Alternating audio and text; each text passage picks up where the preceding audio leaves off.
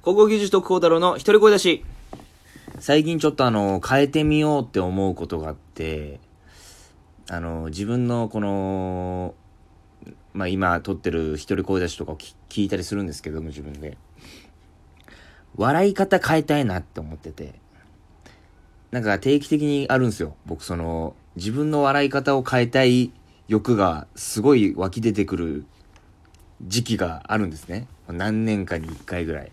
それがまさに今来てるんですけど、なんか、気持ち悪いなって思っちゃうんですね。だから僕、あの、多分、この5年単位とかで考えて、5年単位とかで、多分その、僕の笑い方を、もしまあ、そういう映像はないですけど、こう聞いていくと多分ちょっとずつ違うと思うんですよね。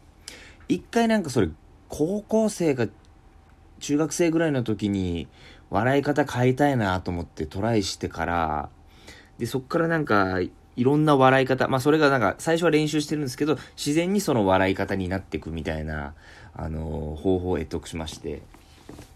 で、今、最近、ここ最近なんかその欲なかったんで結構、この無意識の笑い方になってたんですよね。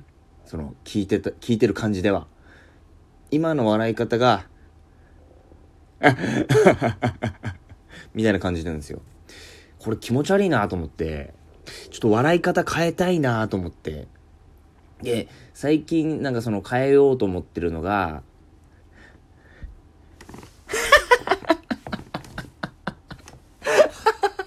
こういうなんかちょっと笑い方に変えようかなと思ってて。あの、よくテレビとか、まあライブとかもそうですけど、この周りの芸人さん喋ってない芸人さんの笑い声とかも、まあそのライブだったり、番組を盛り上げる、あのー、まあ必要な、必要なこの一部分というか、あのー、ものかなと思って。僕なんてライブ中もう後ろの方で手組んでニヤニヤしてるだけぐらいのもんなんで、うん。あの、だからその笑い方だけでも貢献したいなと思いまして、いろんなライブとかに。で、最近笑い方をこう自分なりに変えようとしてるんですけど、だから、その、え、ど、どんなんだったっけ？あ、これこれこれ。今、今、多分今の自然です。今のが多分本当の、いいつもの笑い方ですよ。気持ち悪いですよね、多分。みたいな感じでしたね、今。それを これに変えたいんですよね。っていうのをはっ、えははえ、どれだっけ？どれ、どれだっけ？なんか、わかんなくなってくるんですよね。やってると。自分どんな笑い方だったっけ？って。で、なんかその、笑う時に、それをもう意識してしまって、その、例えばなんか面白いことがあった時も、なんかその、あれ？俺、この笑い方で合ってるんだっけ？じゃあ笑いますよっていう、この自分の中で考えちゃうんで、そのなんか、申し訳ないというか、その面白い出来事に対して。笑いますよって時に一回考えるんですよね。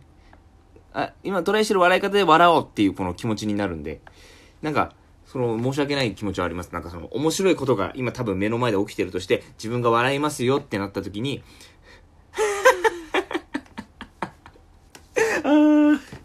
みたいな感じでもう自分でこうやっぱそうやって強制していかなきゃいけないですから。面白いことがないと笑いませんから。やっぱり。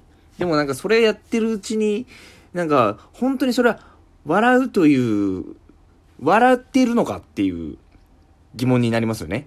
その、笑、笑って、笑ってるけどそのこっちは笑い方を変えたいから。なんかその、難しいんですけど、はい。で、それやっていくうちになんか、あれ？俺、どんな笑い方だったっけ？どういう笑い方にしたいんだっけ？ってもうわかんなくなってくるんですよ。もうぐっちゃぐちゃになってくるんですよね。で、今その期間に入ってて、結構この笑う時に笑い方を意識してしまって、その、面白いことになんか、全力でそ、あの、面白いことにというか、その面白い、なんか、例えば番組でも何でもいいんですけど、それに全力を注げてない気がして、それが結構最近の悩みですね。はい。でもこう、やっぱ笑い方変えるっていうのは難しいですよね。うん。笑い方って変えるもんなのかな？強制的に。よくはないかもしれない。でもなんかこう、あ、笑い方、なんかこの人の笑い方いいな、みたいな。気持ちいいな、みたいな。見てても。で、逆にその、うわ、なんかこの人の笑い方ちょっと気持ち悪いな、みたいな人もいますし。笑い方ってなんか人の本、なんか、その人の結構、なんか、なんて言うんですかね。あの、チャームポイントの一つでもあるんですよね。だからそれを僕、そのチャームポイントにしたいなと思って、笑い方っていうの。キャラクターもないですし、でも、あ、徳の笑い方、気持ちいいよねって言われる笑い方になりたくて。だからといって今やってるのがその笑い方なのかわかんないですけど、結構今それトライしてるんですよ。でもなんかトライし始めてから、なんかすごい快便になった気がしますね。あ、なんか、笑い方は変わってないけど、こう体に変化はちょっと起きてきてんのかなみたいな。多分、脳みそになんかそういう伝達がいって、そういう笑い方を変えようとしてる意識の。それがなんか、なんかの作用で、多分この、快便の腸の方の働きにもつながってるんじゃないかなって思ってて。いい風なサイクルにはなってきてる気はしてます。なんとなくですけど、こう、新陳代謝も良くなってる気はしてきてます。うん。あと一つ最近ちょっとトライしてることあって、あの、自分の鏡見てて、なんかこう、やっぱ表情とか結構、あの、ちゃんと大事にしていきたいっていう気持ちがあるんで、まあ、コメディ映画とか映画とか見るの好きなんですけど、ハリ、ハリウッド俳優の人たちって、顔が濃いっていうのもありますけど、海外の人たちは。表情が分かりやすいし、まあ、リアクションもオーバーだし、その中で、あの、塊を上げる、演技っていうんですか、表情するじゃないですか、結構。あっちの洋画とか見てても、あの、ハリウッドの俳優さんたちとか。それがすごい様になっててかっこいいんですよね。で、その、言葉なくてもその塊を上げる動作だけでなんかその伝わるみたいな。ああ、あれこれかっけえなと思って、それをやりたくて最近、塊を上げる、あのー、練習もしてるんですけど、もう全然できなくて、結構鏡見ながらやるんですけど、難しいんですよね。塊が。今もちょっとトライしてるんですけど、もうやり方が全くわかんなくて、ね、日本人の顔には結構合わないみたいなのなんかちょっとネットで調べたら出てたんですよね。その塊を上げるっていうの。